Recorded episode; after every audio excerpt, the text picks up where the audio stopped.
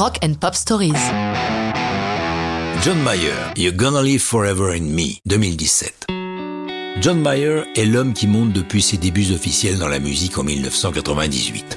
Il est désormais l'un des guitaristes les plus en vue de sa génération. Ce qui est assez surprenant, c'est la façon qu'il a eu de venir à la guitare. Il a 13 ans lorsqu'il voit Michael J. Fox dans le rôle de Marty McFly jouer de la guitare dans Retour vers le futur. Grâce à ce film et à un voisin qui lui donne une cassette de Stevie Ray Vaughan, le voici devenu un acharné. Économisant sou par sou pour enfin s'offrir une Fender Stratocaster, le modèle griffé Stevie Ray Vaughan bien sûr, puisqu'il demeure son guitariste de référence. De petits bars où il se produit jusqu'à des scènes plus ambitieuses, sa réputation grandit jusqu'à obtenir une signature sur le label Columbia Records. Il est couronné deux fois aux Grammy Awards en 2003 et en 2005. Son style évolue au fil des années, passant d'un folk à la saveur country et glissant vers un rock teinté de soul et de blues. Pour son septième album, The Search for Everything, Mayer va prendre son temps et publier le disque de manière originale. Il s'installe au Capitol Studio en 2014 pour un album qui sera publié mi-avril 2017. Pourquoi tant de temps?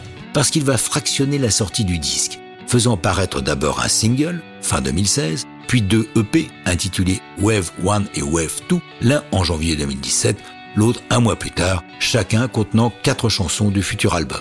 Pourquoi faire simple quand on peut faire compliqué? Pour You Gonna Live Forever in Me, John Mayer est seul dans le studio avec son ami et coproducteur, l'ingénieur du son Chad Franskoviak, car comme il l'a expliqué lors d'une interview, la première semaine où nous étions au studio, on avait un assistant. J'ai commencé à travailler un peu, mais sans parvenir à rien de bon. Je me suis dit que l'idéal était que Chad et moi, nous nous retrouvions en tête à tête sans personne d'autre. Il est sans doute le seul type en face de qui je peux écrire en me sentant à l'aise.